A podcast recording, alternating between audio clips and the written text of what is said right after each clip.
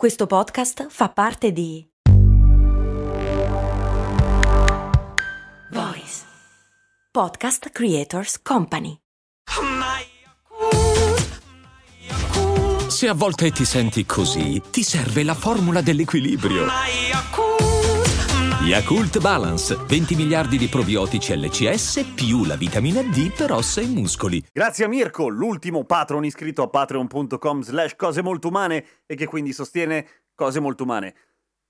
Basta. Cose molto, cose molto, cose molto umane. Oggi rispondo a Deborah Mela, che mi chiede una cosa importantissima in effetti, che ci siamo tutti chiesti a un certo punto, alla duecentesima volta che abbiamo visto Cattivissimo Me, e lo sappiamo citare a memoria, ci siamo chiesti perché i bambini adorano guardare lo stesso film all'infinito, ma anche fare le stesse cose all'infinito, lo stesso gioco, gli stessi disegni, sentire la stessa storia, eccetera, eccetera, eccetera. Perché è normale? Beh, sì, ovviamente, dal momento che lo fanno tutti i bambini, ma ci sono una serie di ragioni che hanno tutto il loro senso, che spiegano anche perché non sia affatto sbagliato farglielo fare, in realtà, per quanto per noi adulti magari possa essere una atroce sofferenza. E la, e la banana. Sono tante le ricerche che sono state fatte negli anni riguardo questo fenomeno, non sulla ripetizione esclusivamente dei film, quindi dei contenuti audiovisivi, ma del fatto che i bambini adorino la ripetizione, soprattutto nelle narrazioni, per cui prima di solito erano le storie, ma poco cambia in realtà. Da una ricerca fatta nel 2011 nell'Università del Sussex in Inghilterra, venne fuori questa cosa, che i bambini assimilano le storie le narrazioni come un pattern, come una concatenazione di significati e più lo guardano, più spesso lo guardano, più riescono a decifrare meglio i significati intrinseci della narrazione. Poi tenete conto che il cervello dei bambini è ovviamente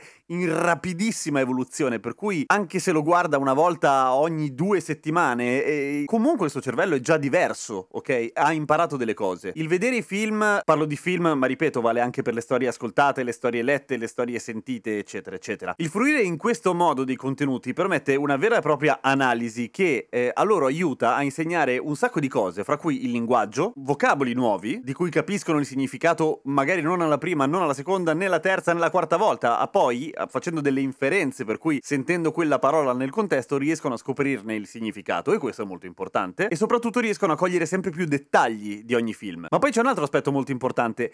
Eh, vedere un film è emozionante, ok? E noi grandi lo facciamo proprio perché è emozionante, ma per i bambini quell'emozione è sì, ovviamente coinvolgente, ma è anche un onere dal punto di vista eh, del peso emotivo, nel senso che la paura è tanta, nel senso che l'incertezza è tanta, eccetera. È molto rassicurante vedere un film o sentire una storia di cui si sa già come va a finire, o ogni volta che c'è della suspense essere rassicurati del fatto che quella suspense poi si risolve, anche perché di solito i film per bambini non sono film dell'orrore, per cui non muoiono tutti male. L'essere colti di sorpresa in una storia, cosa che a noi piace moltissimo, ai bambini mm, è un po' faticoso, ok? Per cui il conoscere esattamente il delinearsi di un racconto dà loro un senso di sicurezza e anche di controllo riguardo a quello che sta accadendo, perché lo sanno già. Ultima cosa, aiuta a migliorare anche il pensiero logico dei bambini, perché più guardano un film, più lo analizzano, e più riescono a fare inferenze di tipo causa-effetto, ok? E quindi iniziano a capire anche un sacco di dettagli in più che riescono ad applicare alla vita reale. Questa era una teoria eh, anche fatta da Piaget, riferita al gioco ovviamente, che ai film. Però funziona anche per quanto riguarda le narrazioni. E dopo tante volte che lo vedono un film che riescono a cogliere gesti piuttosto che stimoli, piuttosto che le microstorie all'interno del racconto, e tutte queste cose danno grandissima soddisfazione ai bambini. Con buona pace di noi adulti che impariamo le battute a memoria. Anche di tutta la lunga saga dell'era glaciale che era cominciata molto bene e finisce